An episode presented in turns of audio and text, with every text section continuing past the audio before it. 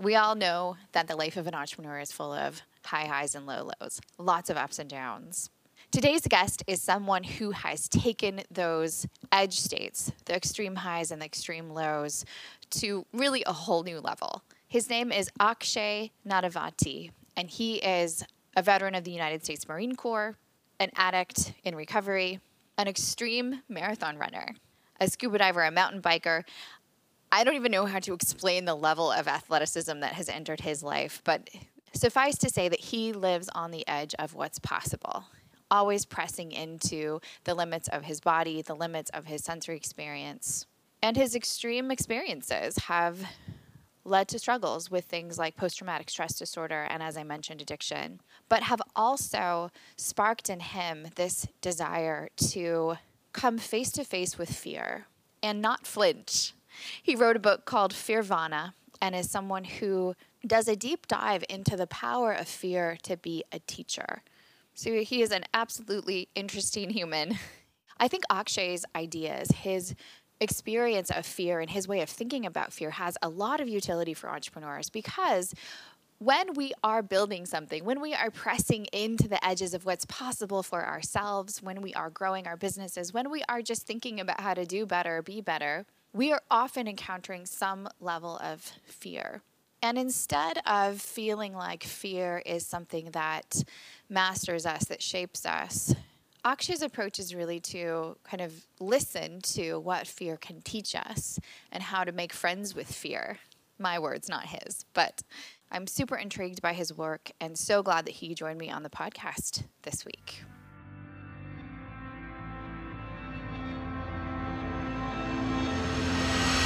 Welcome to the Zen Founder Podcast. This is a place where we have conversations about mental health and entrepreneurship. We have a pretty broad conceptualization of what mental health means sometimes depression, anxiety, sometimes relationships or physical health. The goal here is to bring some calm into the crazy roller coaster of ups and downs that is life for many entrepreneurs. I'm your host, I'm Dr. Sherry Walling. I'm a clinical psychologist and an entrepreneur, married to an entrepreneur, live in the world of entrepreneurs, and I'm so pleased that you have joined us for this conversation. So, you know, I feel like as I was preparing this interview with you, there were like any number of questions that I could ask you from like why'd you get arrested? to what's the most painful thing that's ever happened to your physical body and how did you cope with it? to hearing some more stories. I mean you have lived an extraordinary life already. But one thing that i'm curious about that i haven't heard you talk about and we'll get to all of that other stuff too but i, I kind of want to begin at the beginning. Can you say a little bit about like your childhood your early life yeah, sure. I was born born in India, born in uh, Bombay. Moved from Bombay to Bangalore three, and then Bangalore to Singapore when I was eight, and then Singapore to Austin at thirteen. So moved around a lot, and like looking back at it now, I mean, when I was a kid, I was terrified of everything. You know, 180 from what I am today. But at the same time, there were traces of who I am today in the sense that I remember when we were young, I used to play rugby, and every time I got cut like when we were in Bangalore, I would get cut and I loved it. I loved the scar. To me, it was like this wound of war, you know, like a battle scar. Like you'd show it off to your friends and be like, hey, look what happened. Yeah. Okay. Like I was, I still remember this one particular incident. I scraped up my knee. We were playing rugby on a dirt thing, right? You're going to get scraped up. And I loved it. It was like, I earned that fight. You know, again, not I obviously didn't have the level of awareness and consciousness I do now, but I still remember traces of it. Even in Singapore, I used to run barefoot on rocks just to test myself. So I feel like I had these traces of who I am today that didn't get cultivated and didn't get enhanced until much later on. But I was definitely very lost. I mean, that's why moving to Austin when I moved, you know, I was, I mean, moved around four cities by the age of 13.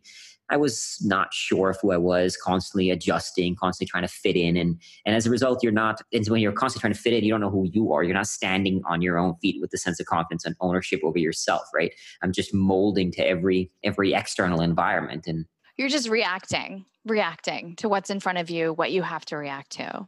Exactly. Yeah. And as a result, I was very lost. And so found, found a dark, dark path after moving to Austin soon after soon after that. Yeah, about two years later after moving to Austin. One of the things that I am so curious about about your work is the way that you relate to that word darkness. Because in some ways, you talk about the dark path, the dark days, the dark moments, and the implication there is that those were those were painful shadowy experiences but then you have also chosen to spend extended periods in darkness like 7 days in darkness and that that that creates in you these great almost a sense of well-being almost a sense of enlightenment. So do, what's what's the relationship with darkness? You're afraid of the dark you live in the dark you love the dark you hate the dark. Tell me about it yeah, I love it. That's a fantastic question. I love it because, yeah, so when I talk about these dark times being drugs or the PTSD after the war, losing the friends, and then going into literal darkness of spending seven days in darkness or experience the darker side of humanity, you know, seeing people in conflict zones, in war, working in leper colonies, poverty, women who have been sex trafficked. I think there's I mean, when it comes into these extreme scenarios, nobody would want it. I don't want people to go through war and the suffering that humanity experiences but there's value in experiencing both sides of the duality the darkness and light. I would not be the person i am today would not without having gone through i mean when you mentioned right at the start right the life experience i've had. Those life experiences have come from engaging the extremes of the human condition and you cannot truly know the human condition without having gone into the extremes I've, i mean when i was before that you know my parents gave me a good life they were fairly well off. And when we started, they weren't middle class. Now they're much more well off. My dad worked hard his whole career, but I never felt any sort of struggle. My parents loved me, great childhood, couldn't have asked for more, right? But I sought out suffering when I joined the Marines. And from there, just took it to a whole other level. Obviously, not some suffering I didn't seek out, it came my way. But nonetheless, I'm grateful for it because it's only by experiencing the edges of darkness that I got to experience even the edges of light. And a very tangible example of that was when I actually spent seven days of darkness. So after coming out of that darkness retreat, the first time seeing the light was one of the most profound experiences of my life. And I remember two kind of thoughts going through my mind was one was just this feeling that I wish I could look at the world through these eyes every single day. And the second, which directly relates to that, was I felt a deep sense of gratitude for every bit of pain and suffering I'd ever experienced in my life because I realized, and I kind of knew it at this point, like I'd already written Fearvana and everything, but in this case, I experienced it very viscerally that you can only see the light that way having been in the dark the light would not have looked that way without spending seven days in the dark. And of course, that translates figuratively as well. So, darkness is not something to be avoided, it's something to be sought after. And the line there is something we have to be very careful on treading because we can obviously go too far and it can consume us. And it's a line I still flirt with. I mean, to this day, I want to go back into war zones and I have to temper that, that line and temper it because it's in some ways going back into a war zone, even though I want to go in with the intention of alleviating human suffering at that degree. In some ways, it's also selfish because I could I could help one or two people in a war zone. And this is people have told me it's like my friends and people who counsel me you know who, who support me on this journey is that the work i could do with fearvana could impact many more lives. And it's it's not as exciting sitting on a computer staring at a computer screen working for hours a day right? It's there's nothing exciting but going into the extremes of the human conditions in war zones is far more enticing even though it is dark even though it's horrific even though it's scary but it, it sends you into a space of experiencing life that the mundane just just does not satisfy. I think there's this draw toward edge states I mean, whether we're talking about the sort of gratification and euphoria of of sex or of being high or of even just a deep attachment with another human, the, the sort of addictive nature of love. And then on the other end of the spectrum, maybe, or maybe it's the same end of the spectrum, I'm not sure, but other edge states of physical pain or suffering or things that are associated with fear. They jumpstart this part of our brain and part of our bodies where we feel like, oh, now I'm really alive. And what I when I hear you talk, whether it's about ultra running or being in a war zone, it's it's really this like connection to your own deep aliveness. I don't know if that language lands for you, but no, absolutely. It is, you know, it, it is. I think that, I think it's the, again, it's like, it's like the, when you experience the extremes, it's in the extremes that you find the oneness of them, you know, it's, that you kind of see that the dark, like in, again, and coming back to the dark retreat, you experience it in a very visceral sense. Like in the darkness, you actually see light you see light that's as real as anything else. Like as an example, it was day five of the darkness retreat, and I saw this blinding white light, like blinding white light. That was I literally felt like I needed an eye mask to sleep. I was touching my eyelids because I couldn't tell if my eyes were open or closed anymore. And so you experience this darkness and light coexisting, and it's the same thing even in even in a figurative way, like war zones, for example. In war, you see the very worst of humanity, right? These atrocities, these horrific things, but you also see the very best in humanity. You see people sacrificing their lives for others. I have a friend who ran into a burning Humvee to save a fellow human human being. I mean, such a great example of this is Viktor Frankl's Man's Search for Meaning, one of the most powerful books, right? I mean, he talks about in his experiences of the concentration camp. Obviously, this is the experience of human evil at its absolute worst. But then he shares these stories of these examples of people in a concentration camp who were, you know, they're tortured, cold, starving, everything.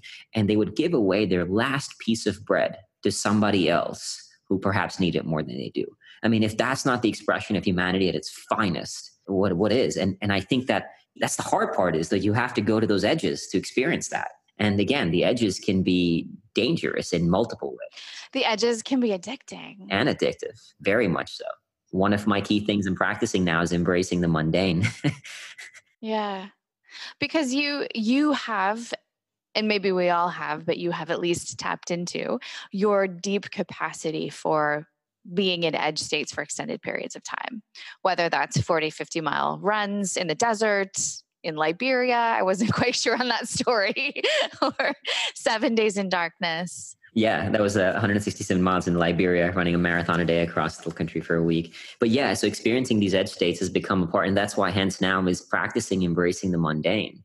Coming back to counterbalance. Yeah, it's a different kind of challenge embracing the, the staring at a computer screen while working or that's why writing my book was brutal. It was more it was harder than i mean i used to avoid writing by by going running you know? Something to experience the the the visceral experience of life in a more powerful way. I, have talked with lots of, of veterans and people who've been in conflict zones over the years, and and that sense of I want to go back is so common as you know and as you felt. And sometimes it's to redeem or restore or help, right, in some way. Sometimes it's almost this like compulsive, to use my psychological language, it would be like a, a traumatic reenactment. It's the veteran who is staying up all night watching the video that was taken of that explosion where someone was killed was watching it on repeat all night every night right this sort of compulsive i want to i'm seeing it again and again and again and i want to go back there because that's the only place that my internal level of arousal makes sense like my PTSD sort of fits if I'm in a combat zone. It's the appropriate reaction to that level of stimulation, but it doesn't fit in my suburban Minnesota neighborhood. Yeah. I mean, I think, you know, when you look at the experience of war, it meets so many of the human needs in so many ways. It's, you got that high. It's a, it's, war is simple. This world is so much more complicated. When right. You, there's good, there's evil, there's bad guys, there's good guys. It's real simple. Yeah. Exactly. You're too hard about living and dying and your mission's clear. It's, it's simple. Over here, there's millions of things to worry about, right? Uh, I mean, I remember as a small thing when I came back from war, just meeting girls again was terrifying, you know? I'm in college, I'm meeting girls, It's like one more thing. I got bills, girl, everything is in war. It's like, oh, missions it's stress free so it's got that. It's got this you got the you feel more alive because you're on the edge of death. When you're on the edge of death you're inevitably going to feel more alive. You got purpose because separate from the politics of the war and discounting all that on the ground there's meaning right? We were there to help the people. We were we were there to do something. You got the you got the connection. I mean camaraderie of brotherhood in wartime. I mean, what more? Where can you get that kind of experience? You know, that kind of camaraderie, that brotherhood, that family. So it meets so much of that that you come back to this this world, and it's hard to replicate that. It's really hard to replicate that. And then you go get some mundane job somewhere. Nobody's got that brotherhood. That I mean, not to say nobody, but it's hard to replicate that. And so inevitably, you you want to go back, and you it's so peaceful. Ironically, being in a war zone, and so I, I get it. It's just yeah so clear and simple. It's so easy on your brain in some ways. There's a very powerful book from this journalist uh, chris hedges who's been to more wars than probably most warriors most veterans. He, uh, he wrote this book called war is a force that gives us meaning. And just from the title you can see it's, it's a really fascinating insight into the addictive nature of war so you, you've spent a, a lot of your life in edge states from what i can tell i mean sort of your early adulthood pretty deep into addiction and then from addiction sort of that phase of your early life addiction into your life in the Marines. and then back into another phase of addiction and now into sort of the the Fearvana land, which is also edge state and extreme in a lot of ways. I mean, when have you ever experienced the mundane? well, that's been that's been a struggle. Got to meet girls. Ups and, downs, ups and, downs, of this. Like when I came back from Iraq, you know, after finishing college, I had a corporate job for a year and a half. Obviously, hated it. I mean, I hated everything about it.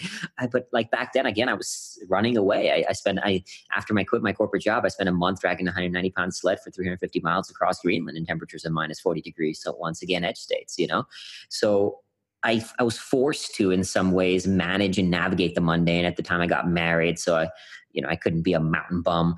I love that you paired mundane and marriage together in the same sentence. anyway. but but like I guess what I mean is like yeah, normalcy of life. Like I couldn't be because when I went I, when I came back Iraq, I went to journalism school because I wanted to go back to war as a war journalist. I was a combat combat journalist, and then I met my my wife at grad school, and so then it was like all right, that's not conducive to you know going back to a combat zone as a journalist. So I was forced to figure out what's the normal life to go live, you know? And that was hard. I mean, I think when I finally kind of sobered up, you know, I think I, I told you that I broke my sobriety after deciding to sober up. I broke it. And when I break, I break hard. Like, so I don't, it just wasn't, wasn't just one day of drinking. It was like. you broke it after that relationship, as that relationship was falling apart, right? As your marriage was ending. Yeah. Yeah. It, that was a trigger that pushed me into spaces, but there was so much more than that. And what I realized was a huge part of it was this constant seeking out of the extremes.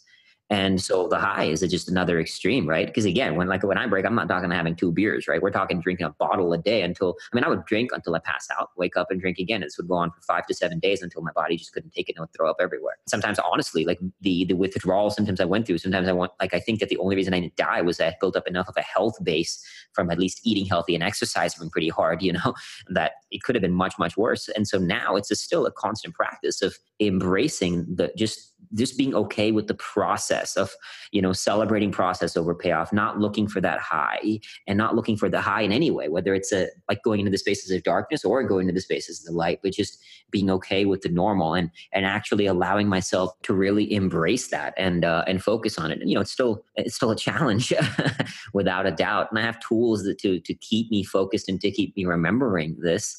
Uh, but that was part of it was embracing the mundane. Part of it was also i struggled with like i realized this in the darkness retreat was i've always felt guilty for being happy. And so inevitably when you're not happy you're always you will eventually burn out. You know no matter like the only things that was getting me as far as i got was just pure grit pure will pure willingness to suffer. But i just felt i felt like guilty like again paradoxically in the darkness i found greater light within in the sense that i had navigated a lot of my demons. You know the survivor's guilt from losing friends in war and all this stuff but i still realized that i've still struggled and again still a muscle i'm building that I felt like I didn't, who am I to be happy? There's so much pain in the world. There's so much suffering in the world. And you see it and you, and it's just, you know, why? I mean, like as an example, when I was running across Liberia, you know, first day I'm running across the country, I meet this kid. He came up to me, we were running together, chatting. He lost his mother in the war. His father left him. He's living in this tiny village now in some, you know, poverty in Liberia uh, with his friend's family. He wanted to become a doctor. The odds of that actually happening are minimal. And I, remember running and actually thinking this after I met him, continued my run. Why does he deserve that? He was what? What did I do to be born? I was born to parents where I was born, and luckily I, I got luck of the draw. You know, why did he get that? What have we done differently? And so I always felt that. Well, who do I get? Why do I get to be happy when there's so much pain in the world? Was sorry, was the kid in pain? Like, was he miserable?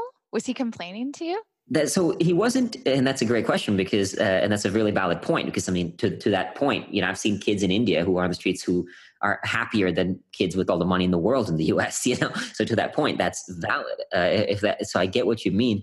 And he wasn't like complaining; he was fine. You know, he he was. We were just chatting about his life and what he wanted to get. So he was just saying it in a very normal way. And so I guess to your point, yeah, that the suffering, of course, is relative. There's people who objectively seem to have everything. I we see this all the time, and you know it in your work, who have money, wealth, whatever, this, that, and the other thing, and they seemingly have everything and they're more miserable, right? So that's fair. And, uh, but I guess, yeah, I guess I just struggled with that. And then part of it I still hadn't wrestled with. Only now I wrestled with, like, as a very visceral example of this. You know, when I came back from the war, when I navigated my PTSD, sobered up, and all that, I had I learned to embrace my guilt of losing a friend in the war. So I put a picture of my friend in the up on my wall, and it said, "This should have been you. Earn this life." And it's an intense thing to look at every day, but that guilt fueled me. It got me far. It finished my book until it took me too far, like anything. You know, what got you here won't get you there. And the guilt was sending me too far. So I changed it to honor his death, earn this life. Subtle difference, but a big difference. And then recently, this a big difference. Yeah, a big difference. And then, like, just literally, like, this was like a couple of months ago. I was cleaning up my apartment and I stumbled into the folder where I still had the old picture of him that said like this should have been you earn this life. And for the first time since the war this thought entered my where my, my head where i felt i was I literally felt like i'm glad i didn't die out there. I'm glad it wasn't me. Like the sense of gratitude. Yeah. But i then felt immediately horribly guilty for feeling that. And i just like i had this very cathartic moment. I was just tearing up and just being with it and processing this whole thing. But it was the first time since the war that i ever felt that. Before that you know i'd never once it was like uh, i can't change it. Even when i healed from it it was like i can't change it. But it's still like let me earn it you know? And now it was like this moment of feeling grateful to be alive that was weird i guess it felt unnatural to you unnatural exactly um, but cathartic yeah I feel like a lot of us sort of do the math on who deserves what, right? Who deserves to be happy, who doesn't deserve to be happy, and who deserves suffering, who doesn't deserve suffering. And it seems like both are inevitable. Like the math is always wrong. Yeah, no, and that's I mean, so true, right? One of the most powerful books on this that I love is When Bad Things Happen to Good People by Harold Kushner. It was one of the most profound answers to that question and it's still it's still a hard thing because you know when you look at this world of like the law of attraction so much in personal development they talk about how i hear this all the time you know if you if you just choose this path the universe will have your back and I'm like, yeah, but what about the millions of people that the universe doesn't give a about? you know, they don't. It's easy to say that when we're sitting in comfort, when we're the other side of pain, and it's like we're easy to like. I hear this all the time in this self help world, and I'm like, yeah, but you won't hear it from me, by the way. yeah, because it frustrates me, and I get it. Like I get it. It's and I get that it's pause, and you know, but we, you know what I'm talking about. Of course, you hear this so much, like Opie, you choose this and the doors will like and it's like yeah but there's a lot of people that you can choose it and the doors will never open for them and their entire lives are going to be pure hell and what about them? So i mean i guess i'm accepting more the randomness of the universe and and and realizing that look me being happy is not going to change the fact that suffering exists but if anything me being happy will let me do the work more. It'll like so looking at happiness as almost fuel to do the work. So if i because if i'm if i'm not happy and i'm just always miserable and always guilty i've seen where that takes me. So if nothing else let me at least be happy so i don't go into those spaces and i can at least do the work. So if it's a means to an end so be it whatever it takes to do the work i think one of the framings of it that i like is is to sort of eliminate the categorical variable, right? You don't code it as yes, happy, no happy. It's not a zero or one sort of bimodal distribution. It's that all of us will will go into seasons of more joy, into seasons of more grief, into seasons of more suffering. And it's all this sort of like blended together experience of emotion that makes up our journey. Like I don't seek to live in a state of happiness, nor would I seek to live in a state of suffering. Like they're both going to come, no, that totally makes sense. I mean, I always like to say that happiness is not the elimination of sadness. Happiness is the ability to find the gift in sadness. So it doesn't mean happy like being smiling all the time. So I totally, totally resonate with what you mean and get it. Yeah. You know, I think that, that, that we're going to go through that. I guess part of my thing was even at some deeper level, I wasn't even allowing myself to feel joy, even when I, in any sense, in any context. And so still, again, still a work in progress, but much better than I used to be. when have been the times when you were really afraid that you might die? Many times, uh, multiple times. I had a few scenarios in in Iraq. I mean, when I went out there, to be honest with you, I went out there not expecting to come back alive. I went out there like I literally because I had lost my friend in the war before I went, and so I had always like what happened was just, a quick story like why and this kind of gives the context of death and how I approached it was you know when we joined the Marines, me and this buddy of mine Neil, we got very close, same kind of Marine. We would train together, do everything together, volunteer to go to war together every chance we could get. Twice the Marines told us we were going, last minute they canceled it. But whenever we trained, you know, I'd beat him by a few seconds on a run, by a few points in the rifle range. So I'd always beat him by a few seconds or that kind of thing. But in the one one summer while I was off vacationing in India, he ended up finally finding a unit to go with because he volunteered to go with them. And he was a good Marine, so he got promoted to corporal. And as a result, he was in a position that got hit with an IED, a bomb, and he got killed. I had always felt that I should not have been off vacationing. I should have stayed and I should have volunteered to go with him. And it should have been me that got in that promotion. It should have been me that died. And rationally, I get it, right? War is unpredictable. You can't predict. Rationally, I get that. But emotionally, it doesn't change the guilt. So when I went out to Iraq, I was like, like finally, you know, I wasn't scared. In some ways, I wasn't scared. I was finally my chance to go. Like finally, I get to meet my bullet, kind of thing. Like yeah, like I, finally I get to go to war, and finally, like it was admittedly naive, of course, that this this this the glory of you know you look at I mean if you look at even the Spartan mentality, there was beauty of dying in combat, the finest death, the warrior's death, and there was this sense of that. Like I gave away all my stuff. I was like, I don't come back, all good, you know. so you know it was this weird thing of dancing of the fear of because then i kept pursuing it like even with even with the rock climbing before joining the marines and i used to rock climb up 60 80 100 foot rock walls with no rope so you fall on that you're going to die you know if not they hurt yourself but or die so i never really i guess i guess to answer your question though i never really felt this visceral fear of death because I was ready to accept it in many ways. I, I, think there's I think there's value in fear of death that I now feel because I value life more you know, than I did before. I was ready to die, so I wasn't fearing death. You didn't have this sort of reaction to it. It, it was sort of an assumption. Exactly. So even when I think about Iraq, like I, I, you know, I started saying that maybe I was, but to be honest with you, I don't think that was truly scared of death too much out there. I didn't care if it happened or not. If I was ready to go, like you know. So uh, we had instances like I remember one day we were running in this cave. We were supposed to, there was supposed to, potentially supposed to be insurgents, and being the first guy to go in any scenario, you're the most likely to get shot. And I, I, was like, I was the first guy in. This other kid wanted to go ahead, but I was senior to him. I'm like, so I'm like negative. You're behind me, and so I was didn't end up going down. Nothing went up going down, but I was the first guy walking in that cave. So I was like ready for it. And, and only now I think that I've experienced, I'm, I feel more fear of death with the things that I do now. Because you more, you're more committed to staying alive.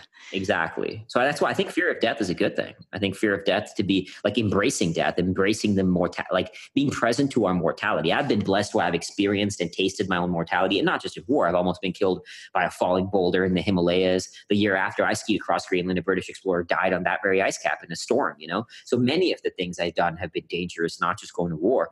So as a result, I've tasted my own mortality. And today, like Buddhism, for example, has a practice where you meditate on death.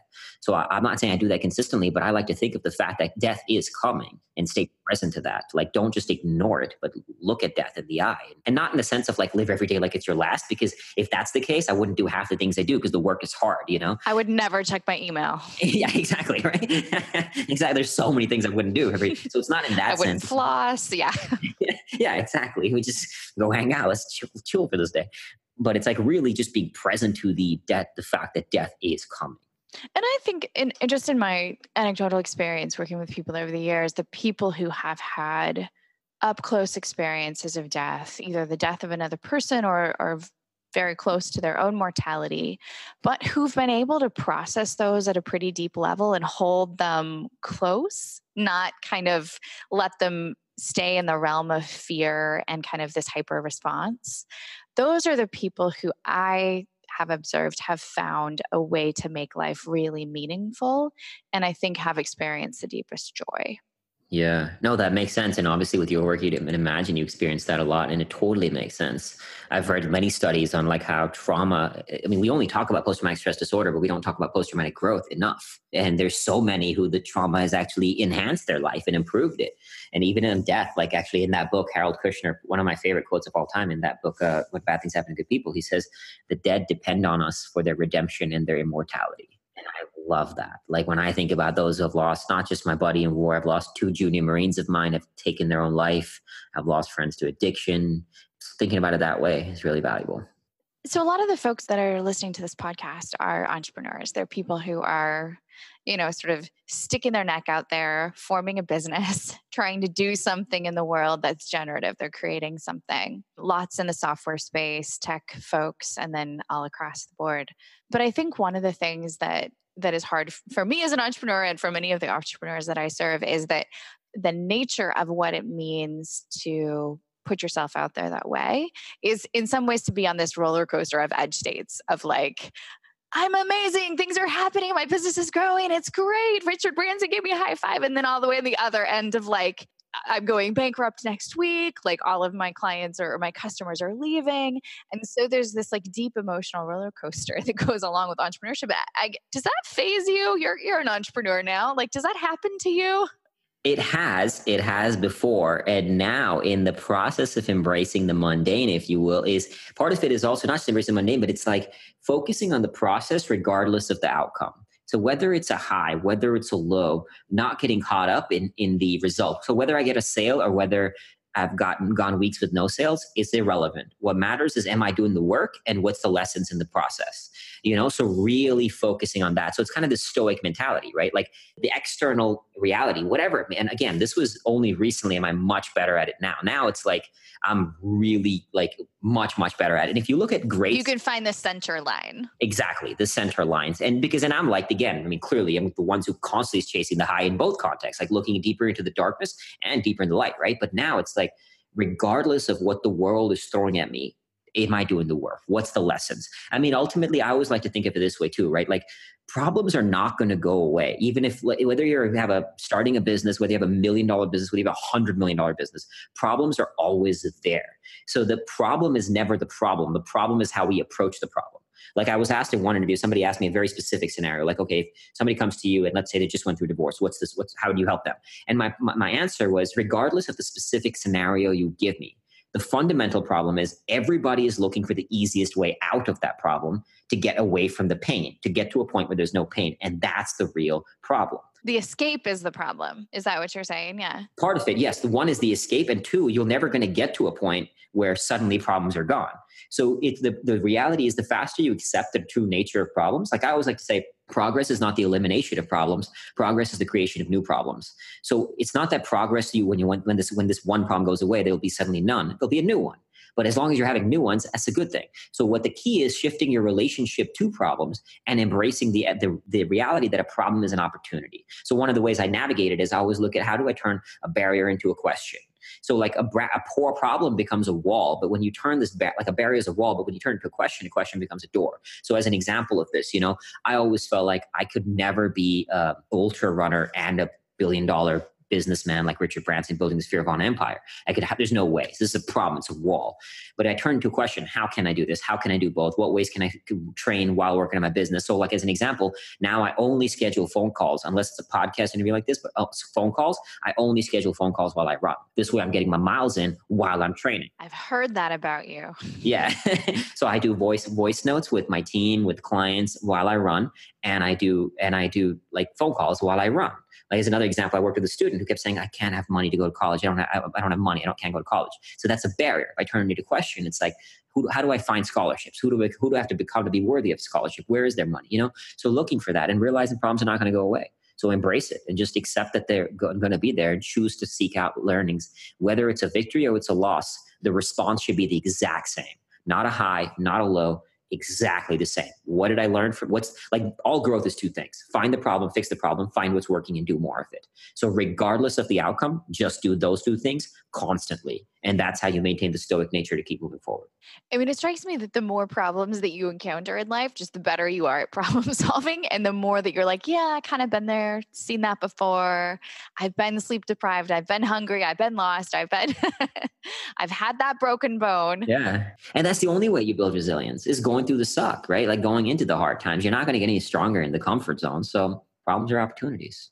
So, how do you counterbalance that with letting yourself be in the comfort zone? Because I think there is undoubtedly like deep value in rest, retreat, vacation, cuddling, like just the times when you're like, I'm safe and happy and well. And so, you know, when when do you know, Akshay, that it's time to shift from like problems, darkness, embracing suffering, not escaping, blah, blah, blah, over into like I'm just going to curl up and have some ice cream. You probably don't eat ice cream, but whatever your thing is. Uh, no, it's a, it's a really good point. So this is once again has been a work in progress that I haven't been the best at, as you can probably tell by the question. Uh, let me help you. I'm real good at ice cream. yeah, no, uh, it's I haven't been the best, but now I'm getting better in, in realizing that. And so this is one thing, like a caveat. My way, I'm not saying is the only way a caveat to what I'm about to say by any stretch of the imagination. It's not mine. But like for me, when I look at going into the comfort zone, is recovery is a tool to get stronger. So I look at recovery as like rest and recovery is only the vehicle to continue coming back into the fight stronger. That's it. So, so I mean, I do go into spaces of comfort, but like, and this is also recently, and it's a choice who you want to become. Like, I no longer, I would be more uncomfortable sitting on a beach chilling than I would be running like a hundred mile or whatever. Like I don't want that anymore. And that's just me. I'm not saying right. Like if I do get that, it has to be earned. Like as an example, when I went through South Africa or vacation with my family, I had just come back from skiing across an ice cap for one month. So, you know, I was kind of ready for some rest and recovery. So the only way a rest and recovery for me has to be earned through some real suffering. Like the deeper, the greater the rest, the greater the suffering that has to be warranted in order to earn that rest. So that's kind of how I approach it. Is I'm not looking for days, and there's no right or wrong. Like everybody's got to choose your. Own. So one way I like to think is this: choose who you want to be. So get clear on your mission, your vision for your life, like a, choosing a personal mission. Like companies do this, but do it for yourself. A philosophy. So I have a driving. So my driving philosophy, like my core ethos, is the path to inner peace is the pursuit of a worthy inner war.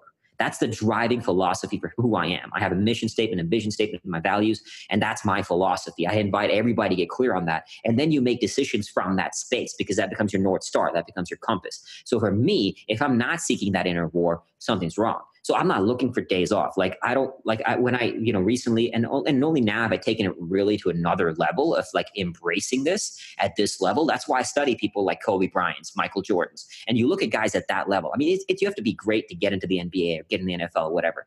To be at that level, you have to be a different level of great. And the mindset that those guys had, their work ethic, they had no days off. I mean, in order to do that though, there's a dark side to mastery, right? And I, I you, there's a definitely a dark side. There's I mean, when you say no days off, like aren't we talking about like muscle breakdown or risk for injury if there's no either a variation in what you're doing or like strategic rest strategic rest so no days off doesn't mean i don't recover but like i'm training six to seven days a week i'm always i mean one, one day off at the very most but my day off means if i'm taking a day off it doesn't mean i'm not doing anything and sitting you know I'll, it means i'm um, maybe doing my muscle recovery. I have my compression boots. I was doing my compression boots earlier. Or if I'm taking a day off from running, then I'm working you know? So i'm, I'm not taking like i mean don't get me wrong i'll go for a movie with my family here and then i'm here in india right now you know i'll go for a movie with them in the evening or something. But i'm always like what's the work that needs to be done and what's so I, if i'm if i'm basically here's the thing like there's cognitive energy and physical energy right? So if i'm exercising too much cognitive energy my business my work then i need rest and you'll just notice that. You can't focus for that long. We, we notice you'll notice your brain fading. So when i feel it and now at this point i'm pretty good at like having my life systematized because I've figured out where it works. And okay, so there's systems for everything, the structure, you follow the structure. And so when I, so to, uh, coming, my long-winded answer to your question is that it's a difficult question, by the way. Yeah, no, I love the question. You're, you're doing fine. I love the questions you're asking. Is that you take the days off, like coming from a place of that, like the recovery is fuel to me to get in the fight stronger. That's it. And I'm so I'm not looking for days on the beach. I'm not looking for, you know, to chill out and do all that stuff. That's just, and again, that's just me, but I don't want that. And so inevitably, like I've realized that I'm embracing extreme that's like I'm single now. I'm probably gonna be single for quite a while. you know what I mean? Well, it's interesting because that's this is what I'm thinking as you are as you're saying this is I'm thinking, okay, those days, you know, for me when I'm not training in my physical discipline or when I'm not working, when I'm on the beach, I'm with my children, which is its own its own work right I, in fact if we frame it like this like there's no but i mean work and busyness but like even just the like hey look it's a crab let's follow that for a while. That's work that's relationship building that's connection building that's like soul building.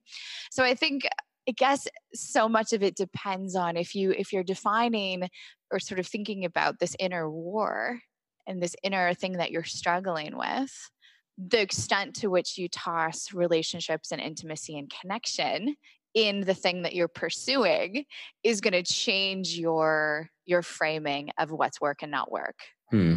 I got you. No, no, that's great. That's a very, yeah, that's a love, love that. That is a great point. And, and it would be like, you know, I've thought that I eventually I would like family, kids, and all that. But yeah, it's a different kind of work that I mean, it's more terrifying to me with kids than most of the other things I do. Oh, just strap them on the back and run. exactly. It'll be great. exactly. You can go running with them. So no, but it's it is a great point that I think yeah the the the definition of the work will change as it evolves. But I mean, inevitably though, when you pursue a path at a certain level, you're making sacrifices, right? Like, I mean, again, coming to like the guys like the Kobe Bryants, you know, and those guys, they didn't have they didn't have time for friends. So they would when they weren't training, they were just with their you know with their family. They all have family, kids. But you're making sacrifices. You're making sacrifices to go on vacations. You're making sacrifices on fun time. Like Kobe talks about how his teammates would go on vacations. You know, they'd go to Vegas, they'd celebrate. Kobe be back in the gym training. So you're making a lot of sacrifices. The dark side of mastery is that, like sacrificing relationships, like loneliness, because the path is inevitably more lonely. I mean, I'm already noticing the choices I'm making. I'm burning some relationships because people are like, come hang out more. And I'm like, nope, not anymore. Because I used to. Like I would go here in India, I'd go up meet this person, that person, that person, you know, go do the hang out, this, that, and the other thing. And I'm like, sorry, I can't. And not every, most people don't get it. They're not gonna get it, you know? And so they just and I'm like, look, it's not you personally. It's just this is you know choices I'm making. And but again, most people aren't going to get it. So you're going to burn relationships along the way. But I also feel like to me, because also part of it is that to me, the mission is more important than me and what I like. I don't care about what, you know, it's not about me. Like when I see the work that Fearvana does, people like I just had somebody write me saying their book saved my life, you know, get me off Xanax, struggle with people. It's like it's not about me. There's people who need it, and the work is more important than me and what and my own stuff. Like, so get out of my own way, you know? And if that means burning a few relationships because somebody wants to go hang out and, and chill till midnight, who cares? well, it means, it means intentionally deciding how how you chase down what it is that you most want in your life rather than sort of like many of us do or maybe even how you described your early life as as just reacting. Like whatever was thrown at you you dealt with that. Whatever's thrown at you you dealt with that. And now that you're in a place where you're much more intentional and strategic about saying this is the life i'm pursuing and you can throw this at me all day and all night but i'm not i'm not reacting. Like i don't it's it's not a thing. I don't care. Absolutely and then you have to be really firm in it because it is hard. I mean, it's much more lonely this journey. It's much more lonely, you know. I had like started to kind of get in a relationship, meet somebody, but I'm I'm admittedly pretty intense, which might come as a shocker, but I wouldn't I wouldn't imagine that. um, but, uh, what are you pursuing right now? What race are you running? What mountain are you climbing? What glacier are you glaciering? I don't even know what the verb is there. like Yeah. So my life is two things is my training, my fitness and my business. That's basically my path. And so in the fitness realm, in the adventure realm, I'm currently, you know, constantly training. I, am going to be doing a few hundred milers this year. And also I'm planning like actually a, a three weeks from today, I'm skiing. I'm doing a one week ski expedition in Northern Norway under the Northern Lights like skiing in the wilderness. That's going to be epic. And then in November, I'm skiing across the Patagonian ice cap, planning on getting back to the mountains. It's been a long time since I've been in the Himalayas. I've been in the mountains and uh, skiing to the North Pole, South Pole, eventually getting into some of those polar expeditions as well. So that's kind of in the adventure realm I'm getting back into this year. I put a little temporary pause on it. The last one I did was the run across Liberia which was last year, and so now kind of getting back into it a little big time. But um, sorry, just real quick, and I, I want to hear about this. Like, do you have like a list in your head, or it's a monster list? Like one lifetime isn't going to fulfill the list of adventure things. So it's like if I don't get to do it all, so be it. But whatever I get to do, I'm going to embrace the journey of doing it because there's no way. Like the list, like because I mean, even doing these things to be a full time, like each one of these things, the level I need to train at to do the things I need to do versus the level of work I need to put in to build a business I want to build, each one of these can be a 24 hour venture. So it's like inevitably by choosing one, in choosing both, you can't do all of each, right? Like, so my business might move a little slower. I'm okay with that sacrifice. At the same time, I might not get to do all the adventures, but I'm okay with that sacrifice because I get to do both. So you know, it's a choice that I'm making. Yeah, but there's a huge list of scuba diving, climbing, rock climbing, just every, you know, all kinds of adventures. I've done like skydiving, base jumping. I want to get into it all. I mean, what is the like quote unquote craziest, most death defying activity that you, besides war, that you have willingly intended that you have done? That I have done, I would say free soloing, free climbing up rock walls without rope and solo mountaineering. Like I did a solo mountain climb in Bolivia where you're solo climbing on a glacier. I mean, there's many mountaineers who are a million times better than me would not solo climb on a glacier, you know, because there's a level of danger involved in that. And solo rock climbing is insanely dangerous. There's there's zero room for error. I mean, there's tons of rock climbers who are the best in the world that have died from solo that. So I wouldn't do that. I don't do that anymore because the line of risk is too high and I'm choosing not to take that line of risk because again, I mean, it's all again, we all make choices. To me, I'm not going to make that. I'm not going to make that risk. I'm not going to do that anymore. What's the riskiest thing on your plan list? Probably base jumping. I do want to attempt ba- base jumping and cave diving are considered two of the most dangerous sports in the world. Have been cave diving. I would love to get back into it a little bit. And even with base jumping, like I want to dabble in it. I wouldn't make it a professional thing in terms of being a full time base jumper. Again, the line, the more you do it, and I don't, I mean, I know a ton of base jumpers who gotten injured, and obviously some have been killed, but it's a dangerous, dangerous game. So, but I would like to at least experience it. So those are a few things that, but again, it's not necessary. It's not like if I don't do it, it's not the end of the world. You know what I mean? There's like, huge things on the radar. So the, the sports I'm choosing to pursue now are not as inherently like risky in terms of life threatening. They're more like suffering. They're more just an exercise and endurance and stuff. And like polar expeditions are not extended as, pain. Exactly, exactly. They're not as life the you know South Pole or the North Pole. They're not as life threatening as solo mountaineering, but they're and exercise and just pure suffering. you might not have all your toes, but yeah. one toe, whatever. you know, so, so, not a big deal. Live, yeah. all right. So I, would love to hear about your unimpressively ambitious um, work goals as well.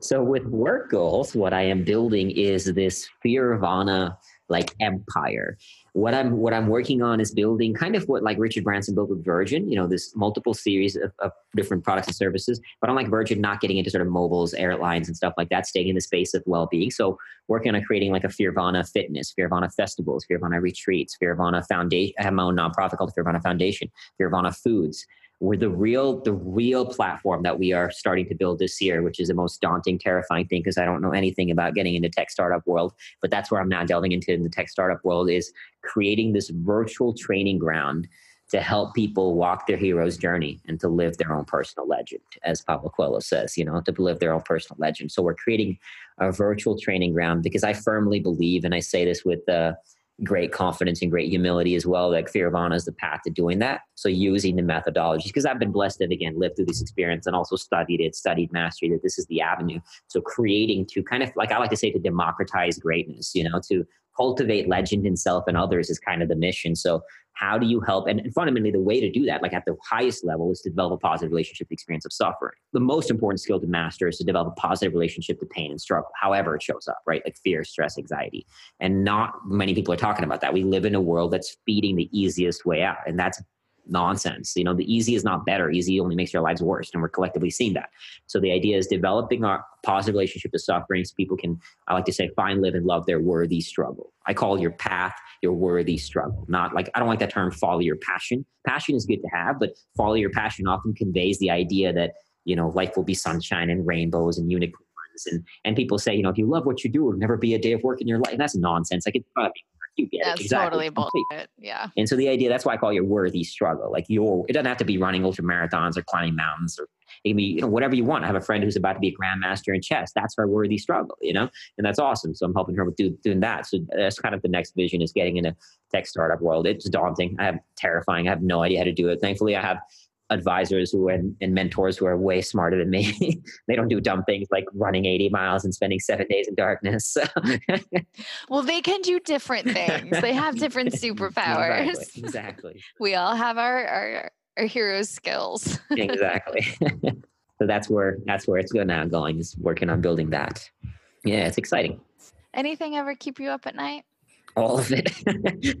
the only way the only way I get to sleep is if I mean I have to be just knackered at the end of the day. So at the end of the day, I'm generally speaking these days I am I'm physically and mentally extraordinarily exhausted. tired. Yeah. So by the end of the day, I'm beat, I'm burned out, and then I get to sleep. Otherwise, it's uh, it's everything. And like I said, I mean to this day, I still have to wrestle with the temptation to want to go back into war zones and conflict zones because that to me is more appealing than working on a tech startup.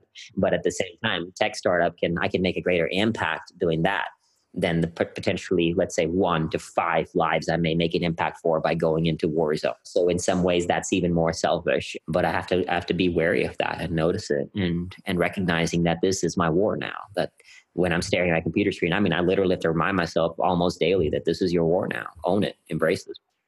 This is the battle. This is the battle. Exactly what do you call it? The worthy this struggle. is a worthy struggle. Exactly. so yeah. Well, it's it's quite a pleasure to be able to talk with you after hearing your name like weekly for months. and then when I saw like that you were on Jordan Harbinger's show and Dr. Drew, I was just like, okay, I've got to talk to this man. I'm honored. I thoroughly enjoyed the conversation. Love the the way the, the questions you asked and the way you think it was really cool. Yeah, well, thank you so much for your time, and um, I look forward to to getting to watch how your uh, your work and your world changing struggle sort of unfold. thank you, thank you. Looking forward to hopefully meeting up soon as well. Yeah. So if people want to know more about about you. Obviously, we'll put a link to your book, Fearvana, in the show notes. People can find more about you there.